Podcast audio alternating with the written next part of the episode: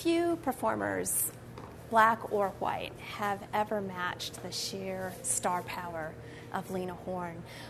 But her path to that stardom was, was not necessarily an, an easy road. And she had to struggle against expectations of others and even the, the, uh, the high standards that she set for herself. And it wasn't, it, as I said, it wasn't always easy for her. She was born in Brooklyn, New York, and her parents were both a product of middle class African American families.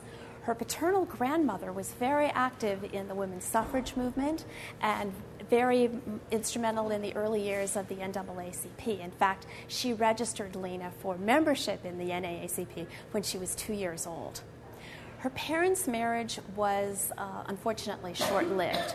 Her father had a what was considered to be a, a, good and promising job as a civil servant in, um, in the state of New York, but he was much more interested in in better opportunities and more money than he could make in a legitimate job. And as Lena said, he was ultimately uh, sort of lost to the racketeering and, and numbers running world. She always loved him, but it was uh, a situation that was difficult for her because he abandoned the family when she was just three years old. That left Lena and her mother living in the same house with, uh, with her father's parents. And there was an estranged relationship, really, between Lena's mother and those in laws. And so, a short time after, uh, after Lena's father took off, her mother left the household too, hoping to pursue a career as, a, as an actress. And she joined the, um, the Lafayette Players, which was one of the few um, legitimate black theater companies. And when I say legitimate, I meant that the theater that they were performing was classical drama, Shakespeare, not simply the, the sort of music hall or, or, or, or vaudeville uh, kinds of performances. So Lena was left in the care of her grandparents, but periodically her mother would resurface after a period of time on the road performing and reclaim her. And so she bounced back and forth between this very stable environment in her, uh, her grandparents' middle class home in Brooklyn and this sort of gypsy life on the road with her mother often uh, traveling through the South. When she was 15 years old, uh, both of her grandparents died within a few months of each other. She had at that point been living with her grandparents again, and her mother then resurfaced, um, remarried to a, a white uh, Cuban born um, gentleman named um, Mr. Rodriguez, and Lena found herself now living with her with her mother and her stepfather. They weren't uh, they weren't welcome in the Brooklyn neighborhood where Lena's grandparents had lived, and so they they resettled in the Bronx. It was the height of the Depression. It's 1933, and not an easy time for anyone. And her stepfather, with his limited English skills, has a terrible time finding work. Her mother isn't in good health, and Lena drops out of high school in order to, um, to help support the family. And her mother's connections in the theater are what land her an audition at the Cotton Club. Of course, this is the cabaret in Harlem on Lenox Avenue that was originally run by a white gangster um, who had bought it from the, from the great boxer uh, Jack Johnson. The Cotton Club was celebrated for African American performance, but it didn't admit African American patrons, at least not for many years. Sooner or later, uh, there was an opportunity for some African American patrons to, to come to the club, but they were usually seated uh, close to the kitchen, and they were generally people who were involved in sort of the, uh, in the, in the black underworld, and it was their underworld connections that got them in. Lena joined up as a chorus girl. She wasn't singing at this point, simply dancing. And the, re- the requirement for the Cotton Club to be in the chorus was that one be tall, tan, and terrific. And Lena, of course, fit that bill perfectly. She was extraordinarily beautiful. She was just 16. Most of the chorus uh, performers were in their 20s. So her mother made a point of being on hand constantly. Her mother was an ever present, uh, really an ever present figure. The typical stage mother who watched over but also made demands that made life a bit more difficult for Lena. Um, her stepfather also got involved, and after she had been performing there for uh, more than a year, there was an opportunity, and she got to do a, a song and dance number with one of the with one of the Cotton Club's leading stars. After that, her parents were pushing for her to get more featured roles, uh, and the management at the Cotton Club wasn't really ready to, um, you know, to accede to those demands. And her fa- her stepfather ended up really badly roughed up in an encounter with some of the heavies at the club. She was able to appear briefly in a Broadway show that only ran for nine performances, and her role in that was, was simply a, a, dancing role. But she figured that once her stepfather got roughed up, she was going to have to get out of the Cotton Club, and the only way she could do that was really to, to run away. She was able to audition with Noble Sissle's Society Orchestra. She attended the audition in Philadelphia and was signed on. Now, Noble Sissle had uh, had a very popular band, and she was really surprised that she got the job because she said she wasn't really much of a singer at that point. She had she could carry a tune, but that was about it. Well, Noble Sissle knew talent when he saw it, and he set about nurturing and, and being a mentor for her. Well, her parents, her mother and stepfather, weren't about to let her out of their sight, so they they sort of joined on as well and traveled on the bus with Lena as the band toured. It wasn't easy touring with a black um, orchestra in the 1930s. The you know accommodations were limited. They uh, very often there were no hotels that would take them. They roomed with you know with families. It was a it was a difficult experience. And having for Lena, having her parents along didn't make things any better. Her parents squabbled quite a bit. Um, they got unhappy with um, just how prominent or not prominent a role they felt she had with, with Noble Sissle and were uh, sort of pressuring him to, to, you know, to do more with her. Eventually, um, Noble Sissle sort of ejected her stepfather from the, from the from the tour. And Lena was able uh, later on to, uh, to also sort of ditch her mother and make uh, spend Christmas in 1936 with, um, with her father in Pittsburgh. He had come back into her life when she was performing with uh, Noble Sissle's orchestra in the Midwest. And during that time um, at home in, in Pittsburgh, in his home in 1936, she renewed a friendship with a young man that had, she had met with when he had been traveling with her father earlier, and his name was Lewis Jones. Uh, they had a very uh, quick and you know quick romance and got married very quickly. Um, everyone was concerned that the marriage wasn't you know wasn't going to last, but they were in love and they weren't going to listen to you know, to anyone uh, trying to dissuade them. Uh, within a year, their first child was born, but the marriage was just um, was really difficult from from the start. Uh, her husband expected her to be a homemaker and um, and stay home and not be on the road and not be involved in show business particularly. Uh, he wasn't making very much money, and she was used to a lot more income as a result of her of, um, of her professional career. So the marriage uh, was you know was not terribly sound. She had an opportunity to put in an appearance uh, just in a featured role in an independently produced Hollywood film. And so she went out to Hollywood to, um, to do that. The film was called The Duke Is Tops. And once she got out there, the production was delayed, so she was away longer than she expected. Um, she came back. She and her um, and her husband tried to reconcile. They had a second child, um, a son, but it was pretty clear that the marriage wasn't wasn't going to endure. And so, at the age of 23, with um, with two young children um, to support, she was back in New York looking for work.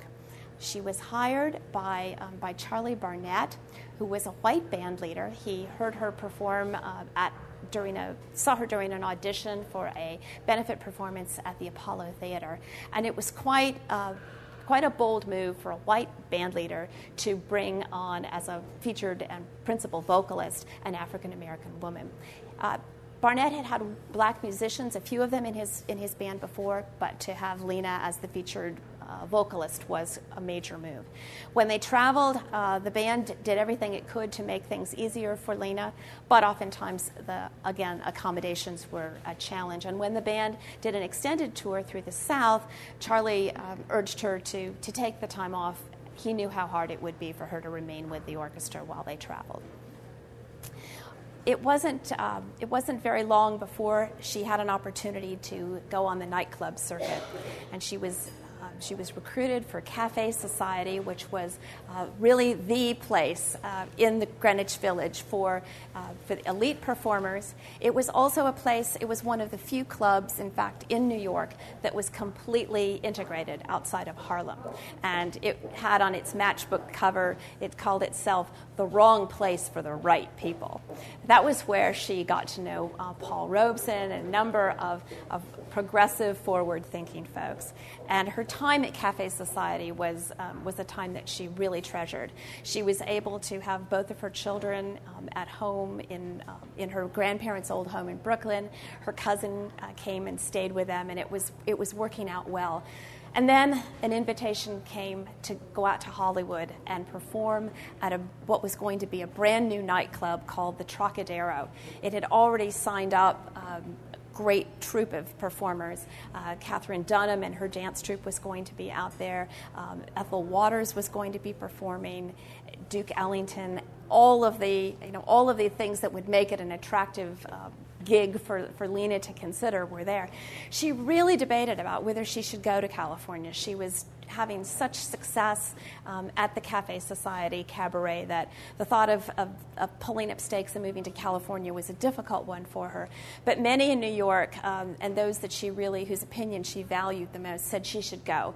That California and Hollywood presented a wonderful opportunity for her. She could be a trailblazer for other performers. And this was just a, another example, or certainly one of the early examples, of, of others. Uh, encouraging her to do things because they felt it was going to be uh, she could be a role model she could she could be the the, uh, the path breaker for those that followed. It wasn't always necessarily what lena wanted to do but she felt that obligation uh, to follow through so she went out to california got there and found out that the fellow that was in charge of setting up this nightclub had not been able to get all of the financing he needed and by the time she got there katherine dunham had pulled out duke ellington had pulled out ethel waters had pulled out everyone that she had had been hoping to, um, to perform with was gone, and the nightclub was only a dream that didn't exist. The fellow pulled up, sort of pulled himself together, and, and opened a small club on the Sunset Strip. And um, it wasn't a place where Katherine, uh, Katherine um, Dunham's, uh, Dun- Dunham's uh, dance troupe could perform because the stage was so small. In fact, they performed briefly, but they, uh, they were knocking drinks over on the tables for the customers in the front row because of the flowing costumes, and it just didn't work. But Lena was perfectly suited for this really intimate small cabaret. And before long, in fact, almost immediately, the columnists were noting that people who never went to nightclubs were, you know, were, it was standing room only to hear this fabulous young singer performing at, um, at the Troc a little bit later, and this is in um, this is in 1942. She goes out to California in 41, is performing in 42. The opportunity to audition for MGM comes along. People have been seeing her at the club. Everyone's talking about her. So she auditions for MGM. The, but she does it with a great deal of trepidation because the, the experience of African Americans in the movies has not been a particularly positive one, and she's very reluctant to sign a contract for fear that she will be um, stuck in stereotypical roles that won't further her career and also will won't be good role models for um, you know for other African American performers. Her father comes out um, and helps her with her negotiations with the studio. Walter White, who at that point is the, um, the head of the NAACP, also advises her. And her contract ends up being one for a seven year contract, so it's the first long term film studio contract with a major studio for any African American performer. And it also includes clauses that she will, um, that when she travels to promote films, she will always be able to, um, to enter uh, the hotels through the front door, none of this sort of back through the kitchen business. And she will have the ability to, um, you know, to reject roles that are stereotypically, uh, you know, inclined. But the problem that emerges fairly quickly is the limited number of, of films that will allow her to do anything other than be simply a featured performer in a, in a number that's isolated from the plot. Her first appearance is in a film called Panama Hattie, and she sings a wonderful Cole Porter song. Everybody loves the picture, but there isn't really an acting role for her. She then is next in a film called um, Thousands Cheer, another single number. Uh, everybody loves it And then the opportunity to really act uh, presents itself, and that's when she's cast in the all black musical um, Cabin in the Sky, which is absolutely terrific. She plays the temptress uh, Georgia Brown and wins great, uh, great notices for that. Uh, she goes on to do Stormy Weather, another opportunity where she actually gets to act. But from that point on, her film roles really are limited to these, uh, to these featured numbers where she, she talked about being pasted against a pillar. And if you've seen it, had a chance to see any of these films, she's always in an absolutely beautiful evening dress. She's stunning, she's gorgeous, and she's standing against a pillar singing her song. Well, one of the reasons that the studios did this was that they could cut that segment out of the film because it wasn't part of the of the plot. It was simply a featured number that wasn't where her role wasn't tied to the film's narrative. Then when the films traveled through the country and, and played in theaters in the South where it, audiences would not have accepted her performances, it was just snipped out of the film, re-edited, and she never appeared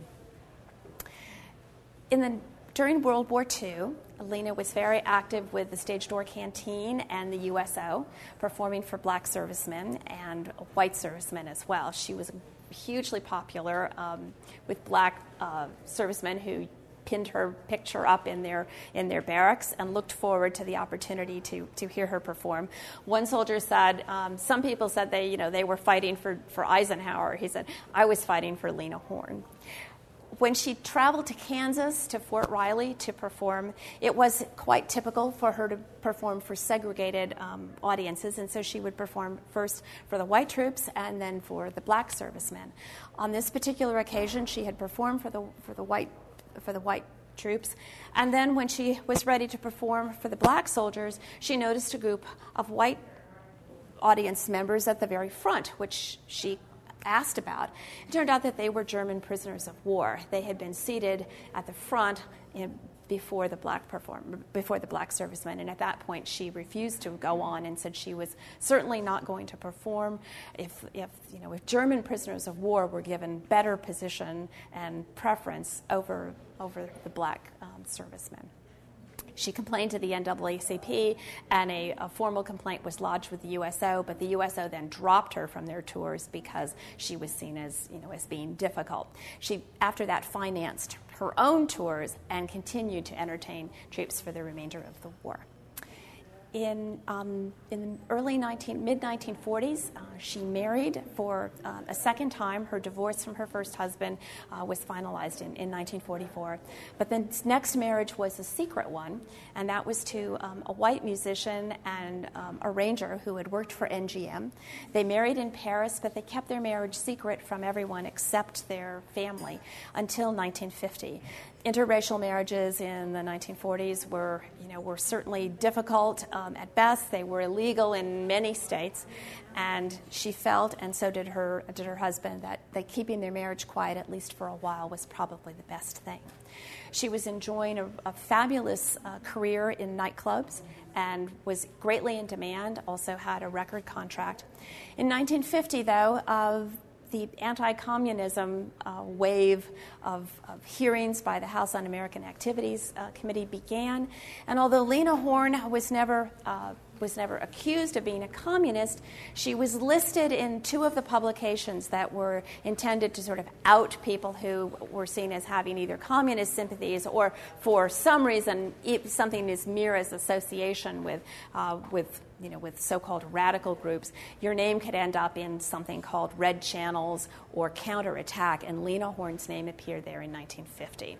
She lost out on the role that she really had coveted in Hollywood, which was when MGM was uh, preparing to film the um, a, a, a, second film version of Showboat, and she very much wanted the role of, of Julie, the mulatto, uh, the tragic mulatto figure in that musical. But the role, instead of going to her, went to white actress Ava Gardner, who was made up in the in the very makeup that Max Factor had designed for uh, for Lena Horne. She was blacklisted, effect really. Uh, in terms of film, um, uh, television, radio appearances, simply because of that uh, listing in, um, in counterattack and red channels. But her uh, her, her, career in cabarets and nightclubs, fortunately, was really not impacted by that. They were just interested in packing, in packing the house, and Lena could do that without um, any difficulty at all. In 1956, she met with a columnist who was very influential, particularly um, in circles uh, that were involved in the blacklist. And she met with him and allowed him to lecture her for about a half an hour about her, um, her, her naivete in terms of her political interests. And she just sort of sat there and took it. And by the time uh, that conversation was done, uh, he was satisfied that she was, uh, she was a good American, and her name disappeared almost immediately from those lists, and her opportunities to perform then opened up uh, again. She was uh, recruited very quickly for several of the major television variety shows. She signed a, a new contract with RCA Records, and her first album from them was the best selling album by any female performer uh, that RCA had, had ever signed. She returned to Broadway in 1957 in a musical that wasn't a great hit, or at least it wouldn't have been uh, without her. Uh, the critics panned it, but her performance was what carried the show, and it ran for, I think it was something like 555 performances. She was beginning now to get active in the civil rights movement. She had never really gone out on her own to campaign uh, for equality, but as the civil rights movement was gaining steam, she she really was in, interested in, in making more of a, of a concerted effort to, to be on the front lines. She had been always involved, or at least had been involved for some time, with the National Council of Negro Women, and then also with um, uh, with the Urban League. In 1963, she was called uh, by James Baldwin, the writer, to attend a meeting with Attorney General Robert Kennedy. Um, and at that meeting, there were other influential African Americans there, all, of, all the people that, that Kennedy thought would be uh, good voices um, in communicating the administration's plans uh, to the black community. One of the participants in this meeting um, was an organizer for the Student Nonviolent Coordinating Committee who told horrific tales of, of what he had experienced in voter registration efforts in the South. And Lena was so uh, really so affected by, by his story that she immediately contacted the NAACP and asked to, um, to be assigned to work uh, for them in the South. And she went to Jackson, Mississippi, where Medgar Evers was engaged in the Jackson movement of, um, of boycotting, uh, boycotting uh, stores that had refused service um, to African Americans or at least had refused to integrate their lunch counters. He was also at that point working for, uh, for better housing and also job opportunities in the municipal government. So she went down and was involved in a voter registration drive. She performed at a benefit and went, then went back to New York. And it was the next day that she uh, learned that Medgar Evers had been assassinated um, in the driveway of his home. From that point on, she continued to, um, to perform, but she worked uh, protest songs into her repertoire and became much more vocal. She was beginning to really become her own person for so long she had um, she had maintained a particular facade. It was so important for her to be to be elegant, to be glamorous, to be uh, to be dignified and mannered, and it was a it took a toll on her to to always have to hold herself to this um, to this standard that was expected of her in the 1960s and 70s, she really began to, you know, to to shed some of that uh, of that demure facade, speak her mind in a way that um, that her years and her experience, I think, had given her permission to do. She lost her, her husband, her, her son, and her father within a 12 month period in between 1970 and 1971, which was extremely difficult for her, and she seriously considered uh, giving up performing altogether. But um, it was in her blood, and she was back, uh, back on stage again um, a year later. She was, of course, uh, continued to have a very successful nightclub career and also appeared um, on Broadway with Tony Bennett in a, in a wonderful uh, program that went, was supposed to originally just run for a few weeks and, and lasted for considerably longer. In 1981, she took her fabulous show, Lena Horne, um, A Woman and Her Music, um, to Broadway. It it ran uh, originally, it was supposed to run for six weeks, and it continued for um, more than 300 performances. It didn't win a Tony simply because the timing of the show uh, didn't fit the, the Tony schedule, but she received a special award as well as the New York Drama Critics Circle Award and um, two Grammys for the, for the cast album. In 1974, she was Glinda, uh, the Good Witch, in the film version of The Wiz, um, which I didn't mention. She um, has been in retirement now uh, for some time, but her records are still something that people treasure, and her film appearances will, you know, will remain. She talked about how hard it was to, as a young person, particularly, particularly to really be out on the stage and so vulnerable, um, everyone there to see you. And she said that was one of the reasons that she held back in a way. She was, um, she was described for, uh, as, as having this, as, as being seductive but reserved. There was always this sort of coolness and elegance about her that um, she didn't want the audience to actually get to her. They could have the singer, they could have the performer, but she wanted to keep something back that was just her own. And she called it her purity. She said her purity was really important to her. It was something that she needed to keep for herself. And the facade that she had developed, that cool performance style, was part of her way of, of coping with that overexposure and that, and that vulnerability. What I like so much about this photograph is that it captures her elegance. There's no question that this is, um, this is a wonderfully glamorous figure. But if you look at it too, there's such a sense of warmth and, and humanity here. It's, it's not Lena on stage in that beautiful night, you know, that beautiful uh, gown with the gardenia in her hair and the, and the spotlight shining. It's, it's still very elegant, but it's in a relaxed, um, in a relaxed posture, and you can just, I think, sense her warmth. And that was what attracted me um, to this photograph when I saw it at a photography dealer's in New York. Thought this would be a lovely addition to our collection because it shows um, it shows that uh, something extra that wasn't represented in the other um, images of Lena Horne that we have in our collection. The photographer um, is Florence Homolka, and she didn't have the easiest uh, life either, although you would think she might have. She was born to privilege. Her father was Eugene Meyer, the financier and um, publisher of the Washington Post, and her mother was Agnes Meyer, uh, the great um, arts patron. But it wasn't necessarily an easy childhood. She was the oldest of the Meyers' uh, five children, and her mother was a difficult person to please. She was very much, um, uh, Florence Homolka was very much attracted to theater and, and the arts. She studied dance in New York um, with the School for the American Ballet and also studied acting in Paris. She took a camera with her when she traveled in Mexico, and a family friend who saw the results really encouraged her to consider photography as a profession. And so she studied with um, the photographers Man Ray and also um, Walker Evans and embarked on a professional career in photography in either the late 30s or early 40s. It's not um, exactly clear when she began. Uh, she married a Hungarian, or not Hungarian, Austrian born uh, character actor, um, Oskar Homolka, um, in, 19, in the 1930s. Um, their marriage was not a very successful one, and they, um, and they divorced when her two children were quite young.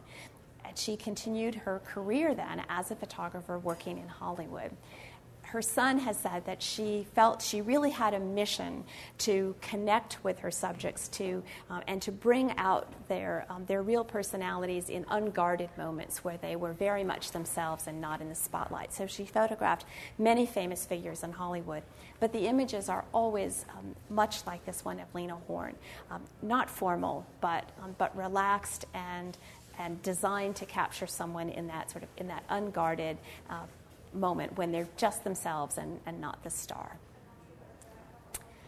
If you have uh, questions at all about the photograph or um, Lena Horne, I'll be happy to, um, to try to answer them.